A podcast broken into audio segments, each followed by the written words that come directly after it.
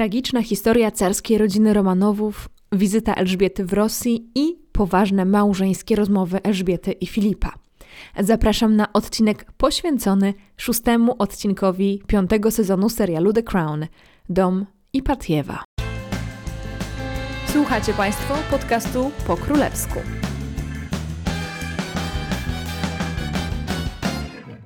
Cześć, nazywam się Anna Orkisz i jestem Waszą przewodniczką po królewskich tematach i dramatach.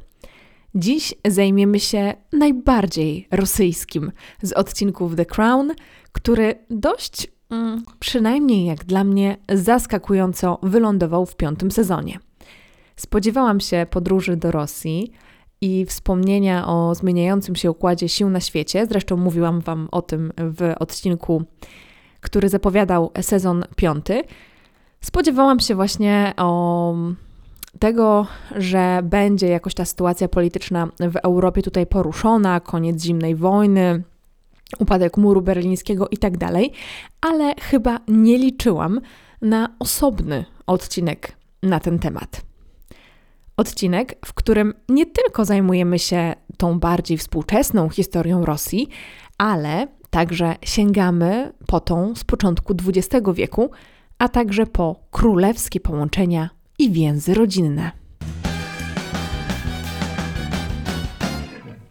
Twórca serialu, Peter Morgan, mówi, że to nie jest odcinek o Rosji, ale o małżeństwie Elżbiety i Filipa. I zdecydowanie ma rację, jeżeli chodzi o tę warstwę obyczajową. Tam rzeczywiście na ten związek Filipa e, i Elżbiety mamy położony nacisk. No, są rozmowy o tym, co ich łączy i co dzieli, czy w ogóle coś jeszcze łączy po no, ponad 40 latach razem. Mamy rozmowy o przyjaźni, przyjaźni Filipa z Penelope, na temat której już się wypowiadałam w drugim odcinku tej serii, a to był 28 odcinek e, podcastu, więc tam możecie się dowiedzieć, co na ten temat myślę. I mimo tego, że twórcy zarzekają się, że nie chcieli się absolutnie uciekać do takich tabloidowych narracji i broń Boże sugerować romansów, no to jednak yy, ja tak odczytałam, że je sugerują i sugerowanie, że publiczne pokazywanie się Elżbiety z Penelope to jest pewnego rodzaju ustawka, no dla mnie to jest takie troszeczkę odejście od tego, co mówią, że z jednej strony nie chcą robić żadnych tabloidowych sensacji, a z drugiej strony jednak troszeczkę je robią. Tak czy inaczej, rozmowy pary są piękne, są przepięknie napisane, jak zwykle w The Crown, e, i przywołują mi na myśl dwie rozmowy. E, dwie rozmowy z drugiego sezonu e, serialu. Jedna, która była na początku sezonu na Brytanii e, i ostatnia z odcinka w Balmoral. Do dzisiaj pamiętam, jak ta z Balmoral, kiedy właśnie wtedy jeszcze Claire Foy i Matt Smith ze sobą rozmawiają, zrobiła na mnie ogromne, ogromne wrażenie. Ja się tutaj nie zgodzę zupełnie z Peterem Morganem i nie uznaję, że temat Filipa i Elżbiety to jest główny temat tego odcinka, więc nie będę Wam referowała tego wyobrażenia na temat życia małżeńskiego królewskiej pary, ale zajmiemy się wątkami rosyjskimi, w szczególności tymi współczesnymi. Odcinek nieprzypadkowo nosi tytuł Dom i Patiewa. To właśnie on poniekąd łączy starszą historię z początków XX wieku z pierwszym prezydentem Rosji. Więc na początku wyjaśnijmy sobie, czym jest dom Ipatiewa. Jest to dom, w którym stracono całą rodzinę ostatniego cara Rosji, Mikołaja Romanowa. Cara Mikołaja II i jego żonę Aleksandrę, cztery córki oraz syna i dziedzica, carewicza Aleksieja. Było to w nocy z 17 na 18 lipca 1918 roku. Dom mieścił się w Jekaterynburgu. Mieścił się, a nie mieści, dlatego że w 1977 roku sowieckie władze postanowiły pozbyć się tej straszliwej pamiątki i dom na rozkaz władzy centralnej z Moskwy zburzono. Zrządzeniem losu osobą, która pełniła wówczas funkcję szefa lokalnego biura partii, i musiała ten rozkaz wykonać, był późniejszy prezydent Rosji Boris Jelcyn. Obecnie w miejscu masakry zbudowana jest cerkiew. Cerkiew, która nosi nazwę Cerkiew na krwi Jekaterynburgu. Może zdziwiło Was poniekąd, że tak szybko przeskoczyłam od tematu tragicznej historii Romanowów do czasów bardziej współczesnych. W The Crown okoliczności zabójstwa rodziny carskiej są dosyć dobrze oddane. I uważam, że to jest temat, który wymaga niezwykłego szacunku. Mm, z jednej strony widzimy w serialu śmierć ludzi, no i z drugiej strony ja też bym miała Wam tutaj opowiadać o tragicznej, tragicznej śmierci. E, więc może jeszcze kiedyś do tego wrócę, ale jeżeli jesteście ciekawi, to bardzo Wam polecam rozmowę z innego podcastu, nie mojego, z podcastu Miłosza Szymańskiego za rubieżą która Wam wszystko rozjaśni, wyjaśni, y, da większy kontekst. Nie tylko na temat samej śmierci cara i jego rodziny, ale także tego, jaka, jak była postrzegana rodzina carska w Rosji. I jest to odcinek 178 podcastu Za rubieżą. Nazywa się Jak zabić cara. I gościem jest dr Bartłomiej Garczyk z Uniwersytetu Adama Mickiewicza, Panowie tam rozmawiają na ten temat. Bardzo Wam w tym momencie e, ten podcast polecam, oczywiście po wysłuchaniu e, tego odcinka. Jeżeli macie się ochotę dowiedzieć więcej. E, całość sprawy jest ogólnie dosyć dobrze udokumentowana, dlatego historycy, badacze mogą też z dosyć dużą dozą pewności wypowiadać się na ten temat. Są nawet zdjęcia w internecie miejsca masakry, więc jeżeli ten temat Was interesuje i macie na to nastrój, to możecie y, się na własną rękę do tego dokopać. Tymczasem przenieśmy się bliżej znanych nam czasów i zawitajmy w okres bezpośrednio przedstawiony nam w tym odcinku The Crown. Ten odcinek The Crown, tak jak y, już mówiłam, skupia się na relacji rodziny królewskiej z Rosją. Wydawałoby się z tego odcinka, że Rosja była jakimś zupełnie innym krajem na końcu świata, Wielka Brytania była sobie, te kraje nigdy nie miały ze sobą do czynienia podczas e, zimnej wojny, a wcale tak nie było. Dlatego, że Elżbieta II, nawet jako królowa, już miała wcześniej jakieś relacje z innymi włodarzami Kremla. No i na przykład e, już e, pierwsze takie relacje z włodarzami Kremla, uwielbiam to określenie włodarze Kremla, sięgają e, początku jej panowania, bo już e, w latach 50., dokładnie w 1956 roku, królowa zaprosiła na herbatkę odwiedzającego Wielką Brytanię e, wówczas Nikitę Chruszczowa. Radzieckie media relacjonowały wówczas, że przywódca ZSRR przywiózł królowej mnóstwo prezentów, innymi konia, konia, no wiadomo, królowa lubi konie, ale brzmi to co najmniej jak z jakiejś odległej baśni. Diamentową broszkę z szafirem i jeden z obrazów Ajwazowskiego. Potem było spotkanie z Jurim Gagarinem w 1961 roku. No, nie był on politykiem, ale był kosmonautą, bardzo taką ważną postacią też dla Związku Radzieckiego. No, w sumie tutaj też możemy dopatrzeć się jakiegoś takiego wątku z trzeciego sezonu The Crown, ale nie wracajmy do odcinka, kiedy książę Filip e, spotyka się właśnie z e, kosmonautami, bo to nie jest mój ulubiony odcinek The Crown. W każdym razie te relacje jakieś tam były. I ostatecznie w 1989 roku Elżbieta spotkała się z Michałem Gorbaczowem. Odwiedzał on wówczas Wielką Brytanię.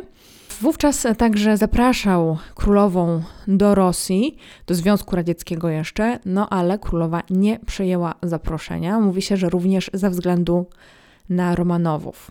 Królowa z Gorbaczowem spotkali się po raz kolejny jeszcze w 1991 roku podczas szczytu G7 w Londynie.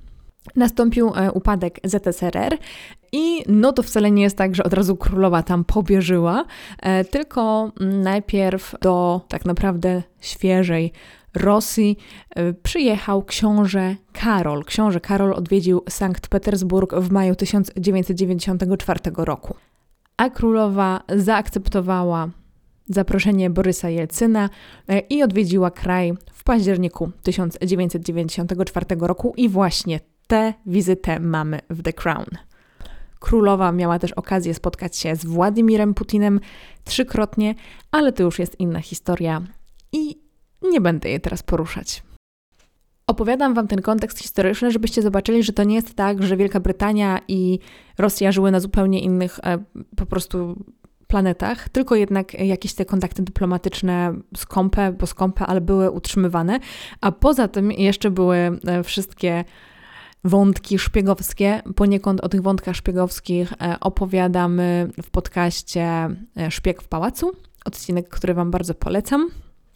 Ta wizyta Elżbiety w Rosji mówi się, że to była jedna z jej najważniejszych wizyt podczas jej panowania. Była to też pierwsza i póki co jedyna wizyta monarchy brytyjskiego w Rosji. I Wizyta ta miała służyć też takiemu otwarciu kraju na zachód. Oczywiście nie Wielkiej Brytanii, tylko otwarciu Rosji na zachód. Miała umocnić wymianę handlową z Wielką Brytanią, czy właśnie z Zachodem. Rosja miała się wydawać taka otwarta, chętna do współpracy e, i był to taki znak trochę tego, że chce jednak dążyć w stronę Zachodu i nieco przekopać tą swoją radziecką przeszłość. I tak jak w serialu rzeczywiście odbyła się ta czterodniowa wizyta, e, uczestniczyła w niej Elżbieta, a także książę Filip. Pojechał e, z nimi także sekretarz Elżbiety Douglas Hurt. I miało to miejsce właśnie od 17 do 20 października 1994 roku. Ze strony rosyjskiej, tak też jak mamy w The Crown, był Boris Yeltsin oraz jego żona e, Nina. Oczywiście, jak przy wizytach państwowych, Najważniejsze było bezpieczeństwo. Wszystkie służby rosyjskie zostały postawione na baczność, w stan gotowości, by móc właśnie zapewnić maksymalne bezpieczeństwo i maksymalny komfort królowej podczas jej czterodniowego pobytu w Rosji. Jak wiadomo, często są jakieś wymiany podarków. Już Wam wspominałam o podarkach, które kiedyś od strony rosyjskiej dostała królowa Elżbieta, a jak królowa Elżbieta przyjechała do Rosji, to podarowała Jelcynowi drewnianą skrzynię, w której przywiozła rozmaite ziarna z królewskich sadów, z królewskich ogrodów. Bardzo ciekawy, osobliwy prezent. Ciekawe, czy potem te ziarna, te sadzonki były gdzieś zasadzone jak przebiegała ta wizyta. Elżbieta została oczywiście uroczyście powitana na lotnisku, następnie udała się na Kreml, gdzie została powitana już przez prezydenta i pierwszą damę. I para rzeczywiście mieszkała na Kremlu, została gośćmi Jelcyna, nie mieszkała w jakimś hotelu albo w ambasadzie, tylko właśnie na Kremlu królowej pokazano wszystkie najważniejsze świątynie Rosji. W pewnym momencie do delegacji dołączył nawet ówczesny zwierzchnik rosyjskiej cerkwi prawosławnej Aleksiej II, który podarował królowej ikonę. Było także przyjęcie na Kremlu i spektakl w teatrze Bolszoj w Moskwie, spektakl Giselle, właśnie wykonywany przez jeden z najznamienitszych baletów. Królowa udała się także do Petersburga, czyli nie była jedynie w Moskwie. Była także w Petersburgu, odwiedziła tam najważniejsze miejsca w mieście, innymi twierdzę Pietro-Pawłowską, Ermitaż, czyli jedno z największych muzeów sztuki na świecie, Teatr Maryjski, to też jest taka bardzo znana rosyjska scena muzyczna o bogatej tradycji. E, I było pożegnanie, no i pożegnanie już tu Elżbieta jakby powiedzmy schostowała, ponieważ było to pożegnalne przyjęcie na pokładzie jachtu Britannia. Jacht Britannia w ogóle się przewija tutaj w latach 90., więc um, Elżbieta właśnie ten jacht także miała ze sobą w Rosji i właśnie 20 października 1994 roku wyprawiła takie pożegnalne przyjęcie. Jelcyn miał wówczas nazwać to historycznym wydarzeniem, a wizytę królowej odebrał jako najwyższe uznanie, że Rosja rzeczywiście stoi na drodze ku demokracji. Zaraz po wizycie w Rosji była wizyta w Finlandii i królowa właśnie Brytanią popłynęła do Finlandii. Serial też bardzo dobrze oddał na przykład stroje królowej Elżbiety. Możecie sobie porównać e, zdjęcia archiwalne z właśnie z 94 roku i zdjęcia z The Crown są po prostu jeden do jednego niemalże i e, tak też jest z, ze strojem e, przemówienia tego, kiedy królowa Elżbieta mówi na bankiecie koło właśnie prezydenta Jelcyna. No, jeden do jednego niemalże jest to oddane. Pewnie zastanawiacie się też, jak to było z księciem Filipem i czy rzeczywiście musiał oddawać swoje DNA jako próbkę, żeby Romanowowie zostali zidentyfikowani. I rzeczywiście Coś takiego miało miejsce i książę Filip e, oddał próbkę, ponieważ rzeczywiście można było jego DNA połączyć z DNA Romanowów, e, aczkolwiek no, nie do końca to wszystko, co widzimy, ta cała identyfikacja e, zwłok, miała rzeczywiście miejsce podczas wizyty e, królowej brytyjskiej w Rosji. Tutaj znowu mamy taką zabawę chronologią, ponieważ identyfikacja ciał Romanowów trwała wiele, wiele, wiele lat i e, ostatnie dwie osoby, z tego co pamiętam, zostały dopiero zidentyfikowane w 2005 albo 2007, więc to wcale nie było wszystko takie proste. Ale odpowiadając na pytanie, czy książę Filip rzeczywiście swoją próbkę dał, to rzeczywiście dał próbkę DNA i dzięki jego DNA udało się zidentyfikować te ciała. To tyle, jeżeli chodzi o prawdę i fałsz w tym odcinku. Dużo tu jest rzeczy, które rzeczywiście wydarzyły się w rzeczywistości. Jeżeli chodzi o wizytę w Rosji, to była ona dosyć dobrze oddana. Jeżeli chodzi o e, tą sprawę Romanowów, także, no właśnie, oprócz tej takiej zaburzonej chronologii, e, o której przed chwilą mówiłam, Ogólnie odcinek mi się podobał, dlatego że przypominały mi się takie właśnie odcinki z pierwszych sezonów The Crown, kiedy Elżbieta jechała do innego kraju. Często to były brytyjskie kolonie i była wokół tego jakaś historia. Jak już wiecie, bo to jest szósty odcinek z tej serii, ja bardzo lubię pierwszy i drugi sezon The Crown, więc często się do niego odwołuję i wszystko, co mi po prostu przypomina tamte czasy, jest dla mnie bardzo miłe. Już teraz zapraszam Was na kolejny odcinek podcastu i tam porozmawiamy sobie o siódmym i ósmym odcinku The Crown. Postanowiłam to połączyć, dlatego że głównym tematem w tych odcinkach jest słynny, niestety, wywiad księżnej Diany. Dlaczego niestety? To myślę, że już możecie wiedzieć z oglądania właśnie tych odcinków, ale przybliżę Wam trochę temat, jak to się stało, że BBC dopuściło się takiego ogromnego nadużycia i jak ta sprawa rozwinęła się dopiero po 25 latach.